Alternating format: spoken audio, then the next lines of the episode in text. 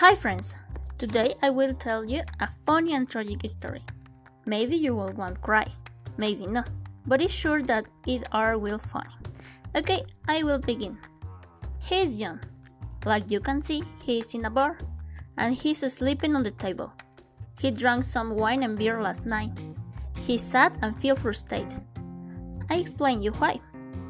John was a boy, smart, handsome, hardworking, in a successful company.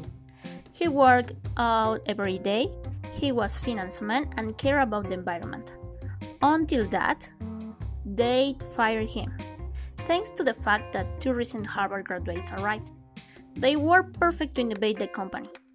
A few months after feeling frustrated, sad, and without hope, he was on his sofa. It was 3 a.m and he saw a commercial about the success that a person will have with a red car. Something like that. Hello, good night, employment. Man. And with a hope, you miss being number one and the best one in the office with a perfect girlfriend? Well, come buy a car. Your life will change to the old and even better.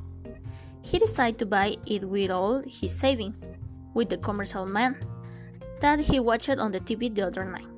And it was a success. He felt alive and successful. So much so that he decided to turn on the radio and plant some pretty flowers in his garden. Until that, he heard on the radio that a thief very dangerous he robbed a bank, and to get rid of the money he bought several red cars and did illegal commercials and sold them all over the, the city of Boston.